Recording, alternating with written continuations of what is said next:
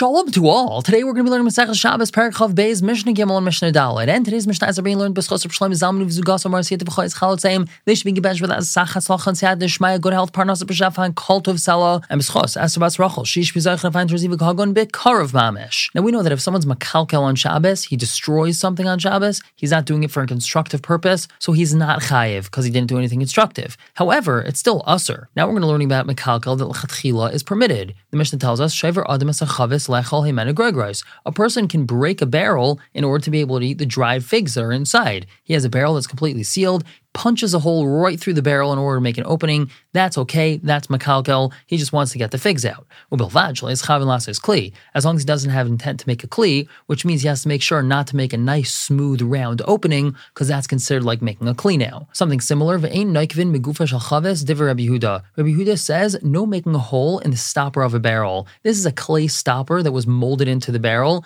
and if a person makes a hole in that stopper, so it's like tikkun kli. However, the chacham allow allow one to do this because usually one would just remove the stopper and not make a hole in it. So this is an abnormal way of doing it, and that's why it's permitted. However, a person is not allowed to make a hole in the side of this megufa, in the side of this stopper, because that is proper tikkun kli. Vim let's say it already had a hole in it, no putting wax in that hole, because that's smoothing the wax. Mimareach is a tolda of memachik, which is smoothing a hide. Am Rabbi Yehuda, Rabbi Yehuda says, Rabbi Yochanan Zakkai Ba'arav, a story regarding this came in front of Rabbi Yochanan Zakkai in this place Arav Va'amar, and he said, I suspect that this person might be chayv for what he did.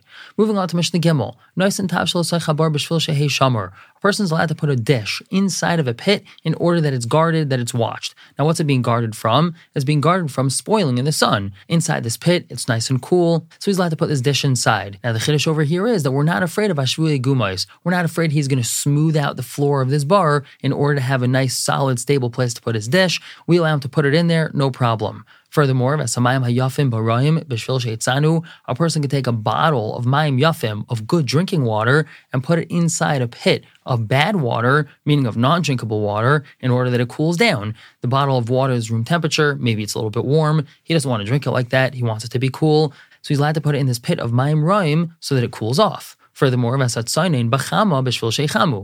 to take a bottle of cold water and put it out in the sun so that it warms up. Another halacha, a person's kalim, his clothing, got wet along the way as he's walking. He's walking and either tripped and fell into a puddle, or the skies opened up and he got soaked by a midday shower.